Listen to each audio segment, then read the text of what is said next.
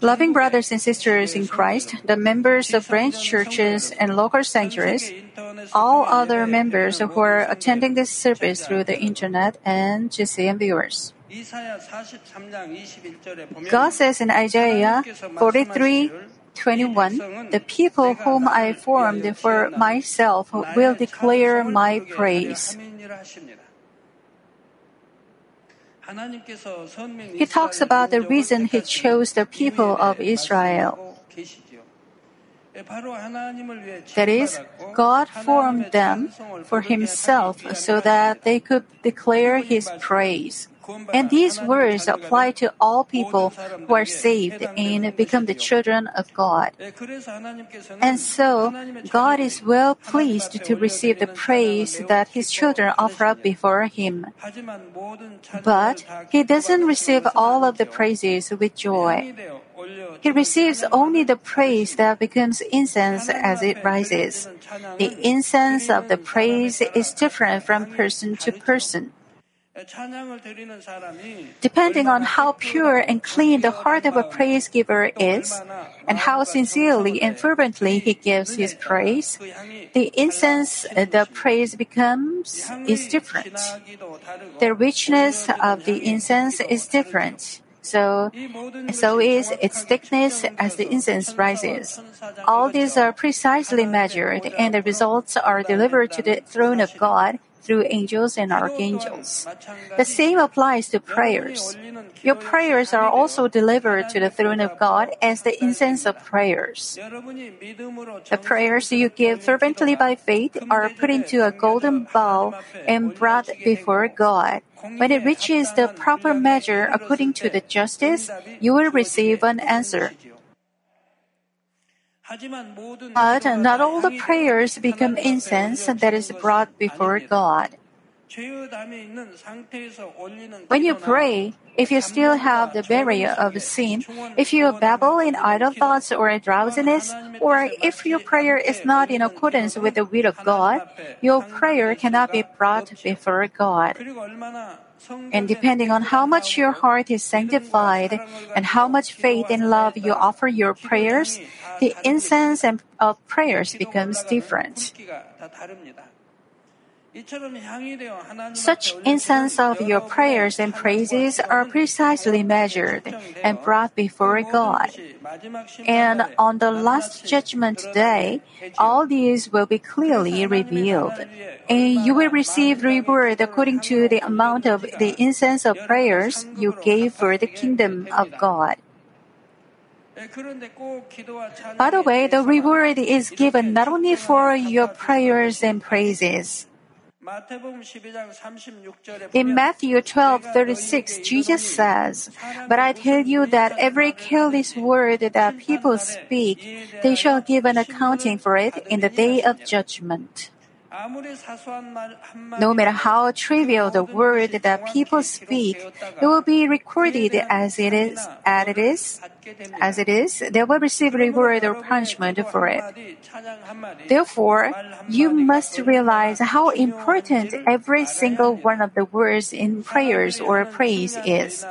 People will make mistakes in their measures or records, but the measurement and rec- record made by angels will have no mistakes at all. On the last judgment day, when everything you've done in your lifetime on this earth is revealed on the sea of glass like crystal, you won't be able to make any excuses for it.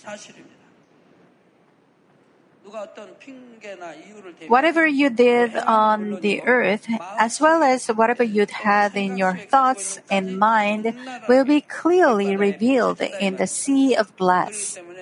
And so, you cannot make any excuse. I urge you in the name of the Lord to bear this fact in mind and make every word you speak during your prayer or praise always beautiful in the truth. In the verses 9 and 10 is the content of the praise that the four living creatures and the 24 elders are giving to the Lord. It says, And they sang a new song, saying, Worthy are you to take the book and to break its seals, for you were slain and purchased for God with your blood, blood men from every tribe and tongue and people and nation. You have made them to be a kingdom and priests to our God, and they will reign upon the earth.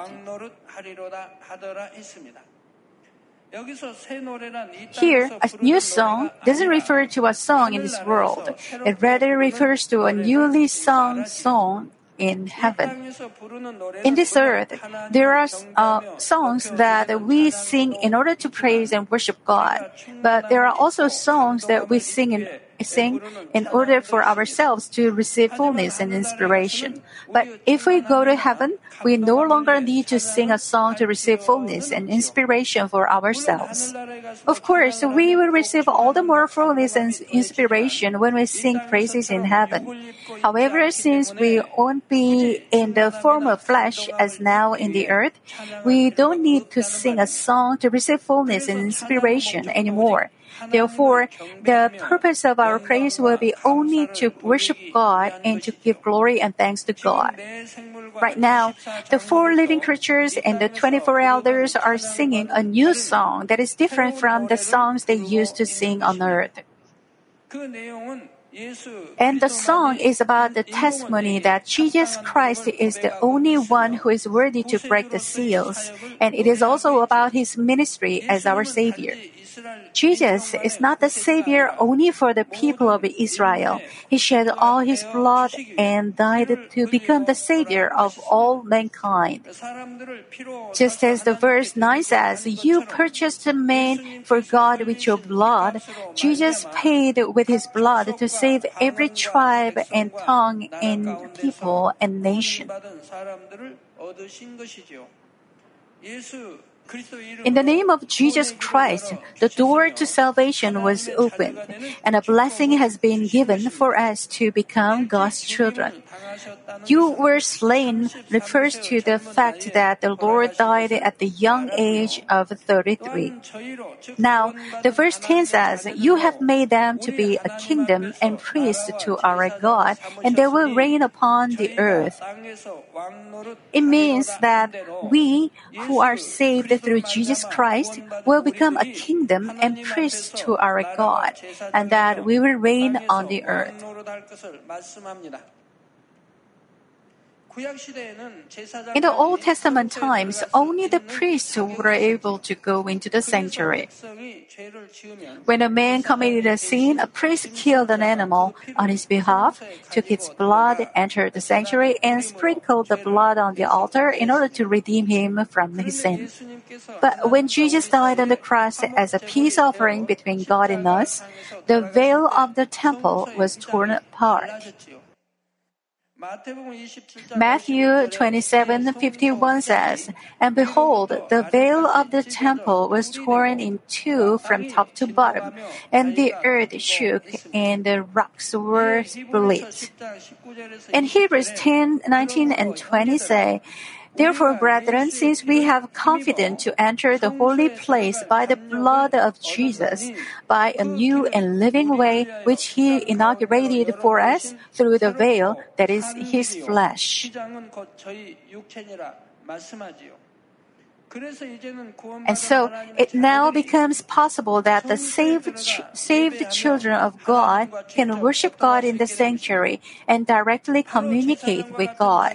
It is like obtaining the qualifications as a priest. In addition, the saved people receive the right to become the children of God, and they become brides of the Lord, who is the King of the kings, and they will participate in the seven-year wedding banquet in the air. They will also reign upon the earth in the millennium kingdom. That's why 1 Peter 2 9 says, You are a chosen race, a royal priesthood, a holy nation, a people for God's own possession.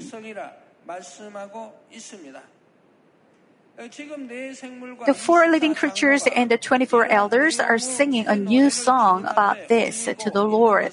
And it is their testimony that all these are fulfilled through the Lord Jesus Christ.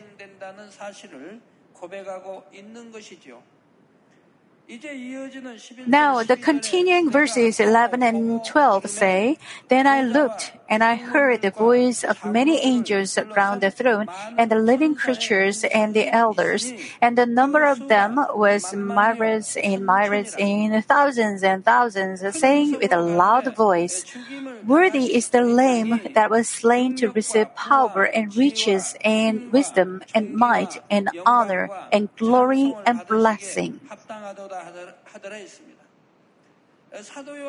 The Apostle John is currently looking at many angels around the throne of God and the living, four living creatures and the 24 elders. When there are that many angels around the throne of God, just how much more angels are there going to be in the in all of heaven? By the way, there is also precise order in the hierarchy of angels. They also have individual names, and their abilities and authority are also different from one to another.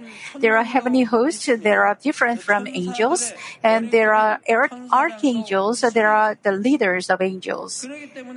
That's why we can find names of archangels such as Gabriel and Michael.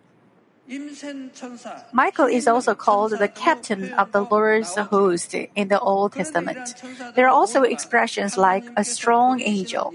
But all angels are the spirits that are managed by God. They obey at the order of God and they help God's ministry. God may order angels to control the weather or God may give them authority over and to manifest natural disaster.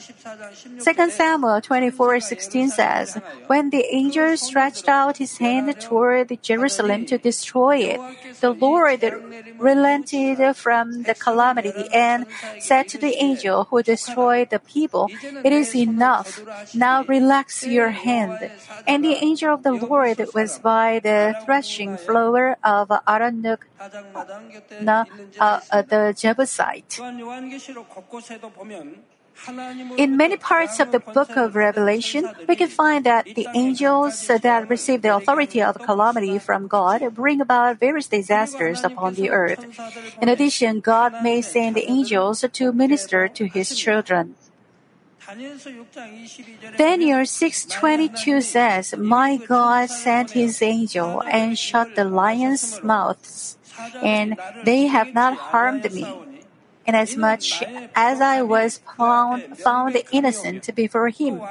And also towards you, O king, I have committed no crime. Upon entering the lion's den, Daniel was protected by an angel sent by God. And the lions' mouths were shut so that they couldn't devour Daniel. Also, Acts 12 7 says, And behold, an angel of the Lord suddenly appeared, and a light shone in the cell, and he struck struck Peter's side and woke him up, saying, Get up quickly. And his chains fell off his hands. God sent an angel of the Lord, and the angel appeared in a prison and saved Peter. Not only Peter, but Apostle Paul was saved likewise in the Bible. In addition, just as written in Hebrews 1:14, uh, which reads, are they not all ministering spirits sent out to render service for the sake of those who will inherit salvation? All angels are sent out by God to render service for the saved children of God. And when the children of God end their life in the earth, their spirits are guided by the angels. Two angels in white will take your spirit to heaven. Likewise, each of the angels is given duties respective to their abilities and authority, and they faithfully accomplish them. There are countless angels around the throne of God, and they uh, are now making a declaration in a loud voice before the Lord. They are declaring, Worthy is the Lamb that was slain to receive power and riches and wisdom and might and honor and glory and blessing. Great is the power of the Lord. We were destined to death, but in His power, He led us to eternal life. How and great are the riches of the Lord! They are not the perishable riches of this earth, but the riches of heaven. Everything in the universe belongs to the Lord. The Lord is one with God, who is the origin of wisdom. And the wisdom of the Lord is the wisdom of sanctification and the wisdom of goodness. If you can attain this wisdom of goodness that is possible by sanctification, everything you do will be prosperous. You can discern the wisdom of cunning Satan and you can break any kind of evil schemes. The Lord has might, but this might doesn't refer to the fleshly strength. It refers, it rather refers to the spiritual might that can be acquired through sinlessness. Limitless might can be obtained from the sancti- from a sanctified heart that has no sin. It can rule, overcome, and destroy any kind of darkness. If you sanctify your heart and meet the proper qualification before God, then you will receive the might and authority of spiritual light. And it is the Lord who created everything in the universe, and it is the Lord who governs all of it. He is the most honorable, and he is worthy to receive honor from all creatures. And he is also worthy to receive all the glory and blessing and praise. Now, the verse 13 and 14 say, And every created thing which is in heaven and on the earth and under the earth and on the sea and all things in them, I heard saying, To him who sits on the throne and to the Lamb be blessing and honor and glory and dominion forever and ever. And the four living creatures kept saying, Amen. And the elders fell down and worshipped. They keep giving praises to God who sits on the throne and to the Lamb, the Lord. They are saying how great and glorious in the name of God, and they are praising God who accomplished all providences. All the heavenly hosts and angels, the saved the souls, and every created thing which is on the earth and under the earth and on the sea, and all things in them, are giving praises to God the Creator and the Lord. And the four living creatures respond with Amen, and the 24 elders fell down and worship. Likewise, when the whole history of human cultivation comes to an end, not only the spiritual beings but also the saved souls will understand all the will and providence of God that are accomplished in the name of the Lord. And all creation will worship before God. That's because they will be set free from their slavery to corruption. Romans 8 19 through 22 says, For the anxious longing of the creation waits eagerly for the revealing of the sons of God. For the creation was subjected to futility, not willingly, but because of him who subjected it, in hope that the creation itself also will be set free from its slavery to corruption into the freedom of the glory of the children of God. For we know that the whole creation groans and suffers the pains of childbirth together until now. Therefore, you must long for the day when you receive the freedom of the glory and fervently adorn yourselves as brides. If you don't, if you don't, you will fall into the seven-year great tribulation and enter the midst of suffering that you could never want to even imagine as written in the sixth chapter of Revelation. Brothers and sisters in Christ, from chapter 6 is a prophecy about the seven year Great Tribulation. After those who are saved by their faith in the Lord are caught up into the air with the Lord, the seven year Great Tribulation will take place on earth. It will be a tribulation of an unprecedented scale, marked by a combination of welfare caused by man and natural disasters. Described in chapter 6 is a prelude to World War III that will engulf the entire world in war.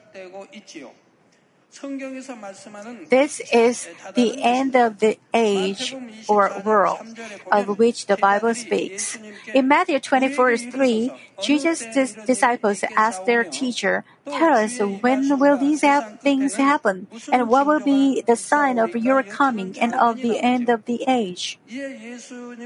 Jesus replies in verse 6 You will be hearing of wars and rumors of wars. See that you are not frightened, for those things must take place, but that is not yet the end.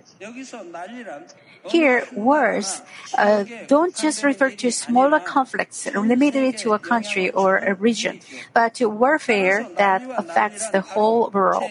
Therefore, wars here refers to the First and Second World Wars. They are called World Wars. Uh, the First and Second World Wars. But Jesus says those things must take place, but that is not yet the end. He's giving us a clue to an such as those two wars that will take place at the end of the age.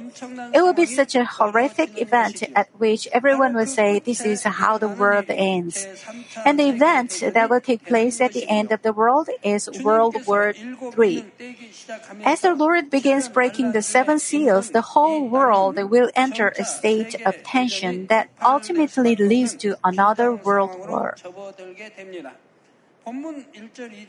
Verses 1 and 2 say, Then I saw when the Lamb broke one of the seven seals, and I heard one of the four living creatures saying, as with a voice of thunder, Come. I looked, and behold, a white horse, and he who sat on it had a bow, a, a bow, and a crown was uh, given to him, and he went out conquering and to conquer. As written, signs of disasters finally make an appearance only when the Lamb, our Lord, breaks the seals. It means all events of the seven-year Great Tribulation, including World War III, will take place under the supervi- supervision of the Lord. The Apostle John also writes, When the Lord broke one of the seven seals, I heard one of the four living creatures saying, as with a voice of thunder, that uh, the four living creatures carrying out God's direct orders are involved as such uh, means that uh, all things are taking place according to God's will and providence with His approval. But it doesn't mean God Himself brings the disasters of the seven years Great Tribulation to deserve. Even though the terrible wars and natural disasters are unavoidable according to the law of justice, all of, the, all of those are accomplished in the providence of God, who foreknows everything and pre-plans everything according to His foreknowledge. The fact that the four living creatures are speaking with a voice of thunder means that they possess very great power and authority. When one of the four living creatures say to John, "Come," it means the creature is to to show the apostle how future events will trans um, transpire. When the Apostle John looked, there was a white horses. The color white means the light, purity, and sanctification. In spiritual sense, it refers to belonging to God. A horse symbolizes authority and dignity as well as war. In the past, horses played an important role in war. John also saw someone seated on the white horse. He is the one who can make use of the given authority and dignity. He is an envoy who carries out things in the name of the Lord. And Apostle John says that this man had a bow. Now, a bow means strife and fighting. A bow is used to shoot an arrow at a target or a goal. In the process of accomplishing a goal, bitter rivalry and disputes will arise. Therefore, the fact that an envoy of the Lord had a bow uh, means that the peace will be broken due to a discord. Now, the fact that the crown was given to him means that God backs him and his conduct. It also means he becomes a leader and is given wealth, honor, and authority. At the same time, a crown means pride and arrogance. Then to whom do these description and explanation correspond? It corresponds to the people of Israel. The white horse spiritually means the tribe of Israel, and the one who sat on the white horse is the leading force that holds sway over the collective destiny of the people of Israel. I explained earlier that the color white refers to belonging to God, and a horse signifies authority and dignity as well as war. The people of Israel are God's true God chosen people, and throughout history, many wars have broken out on their account. Having a bow means breaking peace to achieve a goal. As I will explain in a little while, Israel has constantly caused conflicts with its neighbors in order to achieve its goals.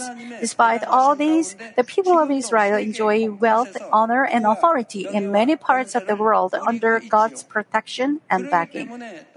For this reason, they are proud of themselves and arrogant. This arrogance comes from the fact that they are God's elect and always victorious under His protection. This is illustrated as a crown having been given to Him. Let us delve deeper into the people of Israel so that we can better understand what we've heard thus far.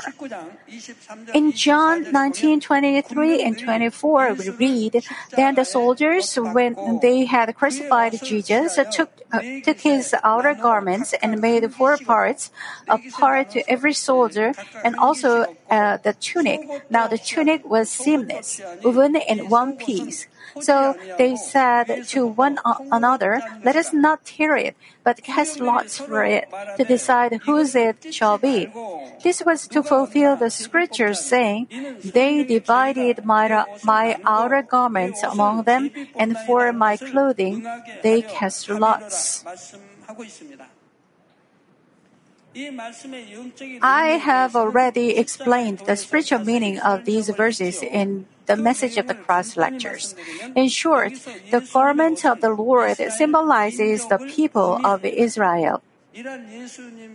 Dividing his garments into four parts means, in a physical sense, that the people will be scattered in fleshly terms. But uh, that the tunic was seamless and woven in one piece so that the soldiers didn't tear it means the inner heart of the people of Israel would not be divided or torn up. As written in year 70 AD, Jerusalem was completely destroyed by Roman General Titus, and the nation of Israel ceased to exist. Flesh is to perish. Survivors were scattered around the world, and their descendants are still scattered and living in many different parts of the world.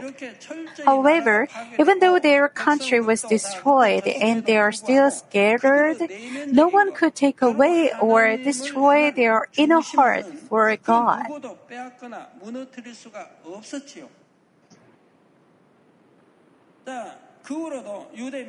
There were several attempts to rid the world of the Jewish people as a whole.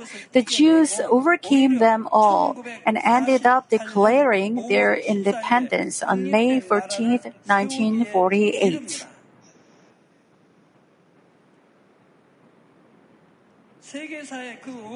There are no other people in the history of the world than the people of Israel who re-established their independent nation and government, especially after its people had been scattered to four corners of the world, the way Jesus' government was divided into four.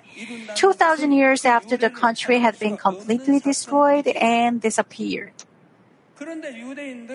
But the Jews, the people of Israel, made this possible. It was made possible only because for many long years their inner heart for God had never been altered.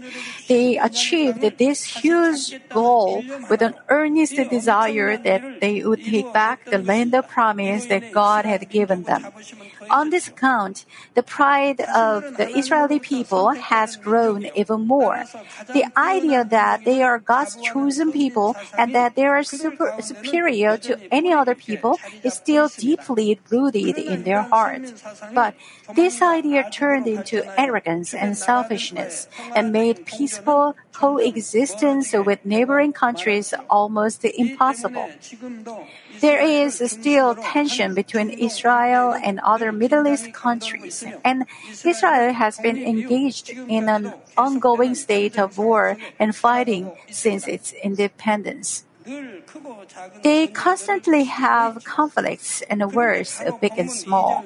However, just as verse 2 says, He went out conquering and to conquer. Israel has been winning those battles and wars. Brothers and sisters in Christ, as I've said earlier, 2,000 years after the people of Israel lost their country and territory, they returned to their own land and set up an independent country. Now, how could the people who've been living in that land for the last 2,000 years have possibly welcomed them?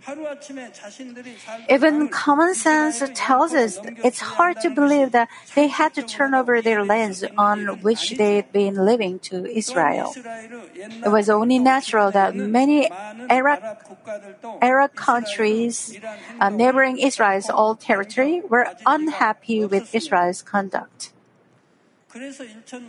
When Israel declared its independence on May 14, 1948, the very next day on May 15, the Allied Arab countries attacked Israel.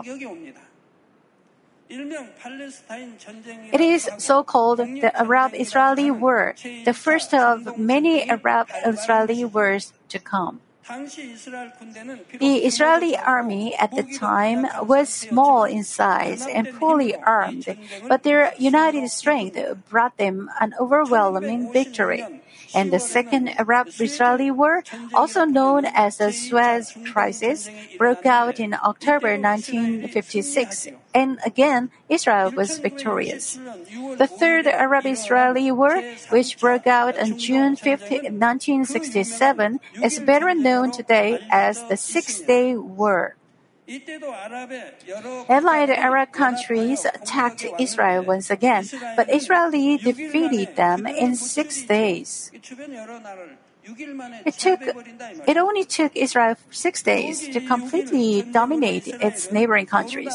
Israel gained control of the Gaza Strip, the Sinai Peninsula, the West Bank, and the Golan Heights.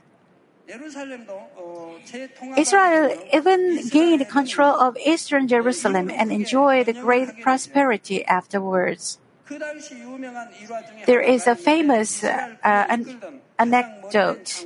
Uh, during a council of war, a general in charge of the Israel, Israeli armed forces prayed with his baton lifted high, God, please make this war be over in six days so that we can keep the Sabbath. Later, the Fourth Arab Israeli War, also known as the Yom Kippur War, broke out in 1963, and Israel again defeated the Arab Alliance. In addition to these, there have been many large and small conflicts and battles between Arab country, Arab nations and Israel, and Israel defeated its uh, adversaries every time. Brothers and sisters, in chapter 20 of Second Chronicles, the allied forces of Moabites and Ammonites and some Meunites uh, invaded Judah at the time of uh, ruled by Jehoshaphat. The Spirit of the Lord came upon a man named Jehaziel, and through him the word of God was revealed to the Israelites. In the Second Chronicles 20:15, we find, "Listen, all Judah and the inhabitants of Jerusalem and King Jehoshaphat, thus says the Lord to you, do not fear or be dismayed because of this great multitude, for the battle is not yours but God's. As written in scriptures, every battle belongs to God. Remember that in addition, in addition to battle, life and death, and fortune and misfortune of life, as well as every aspect of world history, are under God's supervision. Therefore, even though the people of Israelites seemed weak and powerless in, a, in the fleshly sense, when they pleased God and lived by His word, God remained with them, and they were always victorious. But no matter how great their possession may have been in the fleshly sense, when they turned their back on God and failed to live by His word, the people of Israel became subject to attack by their neighbors and suffering from defeat. Yet, God had already prophesied in the Old Testament in the independence of the people of Israel, and it was fulfilled according to His providence. For illustration, Ezekiel 38, 9, 8 and 9 says, after many days, you will be summoned. In the latter years, you will come into the land that is restored from the sword, whose inhabitants have been gathered from many nations to the mountains of Israel, which had been a continual waste. But its people were brought out from the nations, and they are living securely, all of them. You will go up. You will come like a storm. You will be like a cloud covering the land, you and you, all your troops and many peoples with you. How accurately is this word being fulfilled? In words that Arab nations brought about to destroy Israel, God naturally stood on Israeli, Israel's side and brought them victorious, victories. God stands by what is said, and eventually He accomplished His work according to His providence through the people of Israel. And we read in today's passage, He went out conquering and to conquer, which means that complete victory is not yet in their hands. In other words, the war is still in progress, and they cannot say they have won the ultimate victory. This is because there still remains one great war left, the Third World War. Actually, the people of Israel were also deeply involved in the outbreak of outbreaks of both the First and Second World Wars, and they will again be closely connected with the Third World War to come. The land where Israel and its neighboring countries are located in the starting point from which God began the process of human cultivation. And the end of God's human cultivation will also be centered on this part of the world. Israel is at the center of that territory, and World War III will break, break out because of the war between Arab nations and Israel. And this war will lead to the destruction of mankind. As such, Israel will play a very important role to the end of the history of mankind, and all conditions and circumstances are currently taking shape to that end. We are yet again reminded in the middle of all this happening around Israel how faithful God is God is in fulfilling that which he has promised through the nation of Egypt. After Israel won all four Arab Israeli wars in 1978, the United United States medi- med- mediated the is- and Israel and Egypt signed a peace treaty. Many nations in the Arab community were outraged by Egypt's treaty with Israel, but Israel withdrew its troops and settlers from the Sinai Peninsula in 1982 to carry out the terms of the treaty. But all these incidents took place not by chance. They all transpired according to God's will as recorded in the Bible. As we find in Genesis 47, 7 through, uh, through 12, thanks to Joseph, who had become the second in command of Egypt, Jacob and his entire household could escape a severe famine and relocate to Egypt. And there is a scene at which Jacob stands before Pharaoh and blesses the king.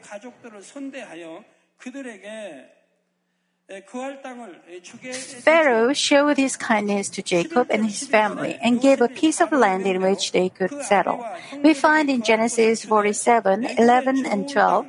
So Joseph settled his father and his brothers and gave them a possession in the land of Egypt, in the best of the land, in the land of Ramesses. As Pharaoh had ordered, Joseph provided his father and his brothers and all his father's household with food according to their little ones. Jacob and his family, the origin of the people of Israel, were greatly indebted to Egypt. This is why God told their descendants in Deuteronomy 23 7, You shall not detest any Egyptian, because you were an alien in his land. Furthermore, since Jacob, the origin of Israel, blessed Pharaoh, the king of Egypt, Israel and Egypt could sign a peace treaty that seemed impossible in fleshly terms.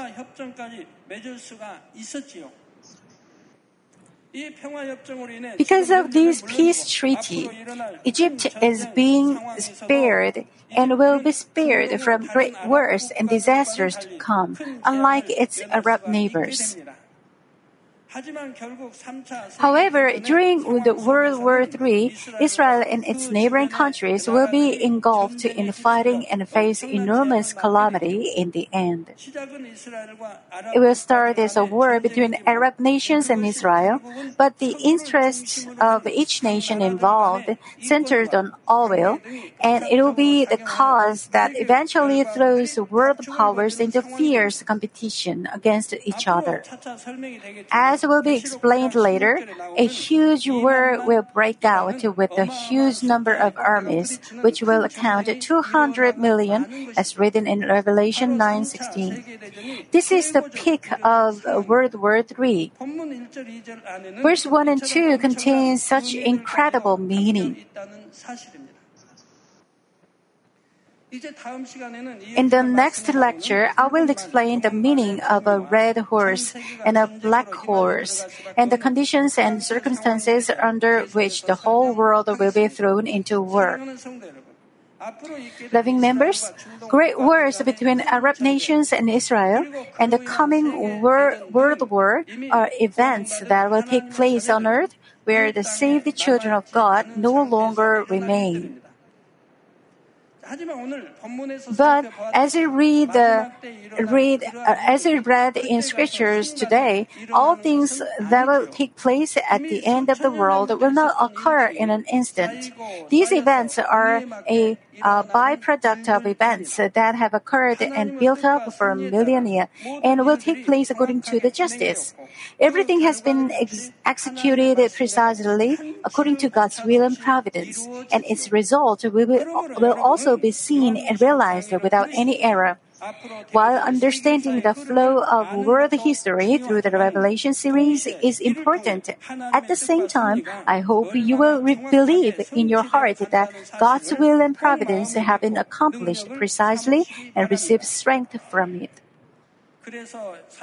Just as God said, I have found David, the son of Jesse, a man after my heart, who will do all my will. May all God's will be accomplished through you, eh, who will have taken after Father God's heart. In the name of the Lord Jesus Christ, I pray.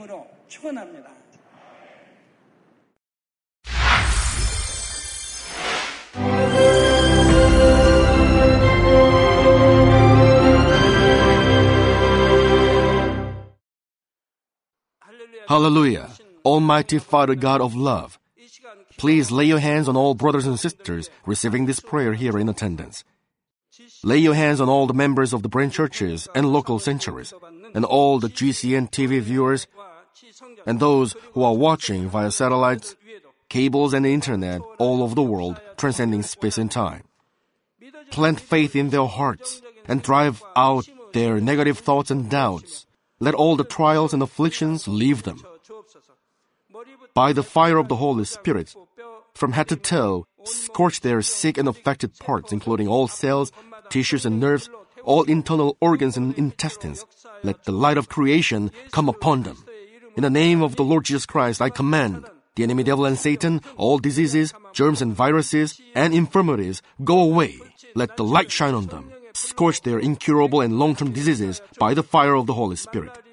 Burn all kinds of endemic and contagious diseases like malaria. Be cleansed and made well. All epidemic diseases, such as colds and fever, go away from them. Protect them from any kinds of germs and viruses and bacteria. Heal them of all kinds of cancers like stomach cancer, lung cancer, liver cancer, breast cancer, womb cancer, intestinal cancer, and all other diseases like AIDS, leukemia, cerebral apoplexy, high blood pressure, low blood pressure, heart disease, lung disease, diabetes, women's diseases, thyroid diseases, and all inflammations. Let them be made whole from polio, stroke, arthritis, herniated discs, and many others. Let all kinds of pains disappear from them, like back pain, headache, and neuralgia. Set them free from epilepsy, autism, depression, neurosis, and all other mental diseases. Loosen them from all kinds of paralysis, and let them get up, walk, and jump. Let them regain good eyesight and restore good hearing. Let the blind open their eyes and the deaf come to hear and mute begin to speak. Heal them of after effects of all kinds of accidents. Restore their ruptured and broken bones. Restore them from burns and let the heat and burning sensation go away from them. Father, let there be no scars left. Be cleansed from all kinds of drug addictions and poisoning. Father, regenerate dead nerves, tissues, and cells, and bring the dead back to life. Father, please bless them to conceive a baby. Bless them to conceive a baby. In the name of the Lord Jesus Christ, I command the enemy devil and Satan, the ruler of the air, the evil forces, and their servants, go away from them. Go away, you evil spirits, unclean spirits, deceiving spirits, spirits of falsehood, separating spirits, and all forces of darkness. Loosen all bonds of wickedness and darkness, and go away from them. Let the light shine on them. Father God, give them strength to cry out in their prayer, and empower them with the power to cast off sins and become sanctified. Let them be in good health as their soul becomes prosperous, and let their family be evangelized. Protect them from all kinds of accidents and disasters, and bless them to lead a successful and prosperous life in everything. Please protect your children, their home, their business, and their work by the fiery hedge of the Holy Spirit, with the heavenly host and angels, and with your blazing eyes. Give students wisdom and understanding, and fill their hearts with more passion and desire for study. Keep their hearts and minds from worldly things, and plant into their hearts more fervent love for God. Bless your children and let them give glory to you in everything they do, whether they eat or drink or whatever they do. Let them confess and testify to the living God. I've met God, I've experienced God, and received His answers and blessings. Father God, thank you. Let all glory be to you alone. In the name of our Lord Jesus Christ, I pray. Amen.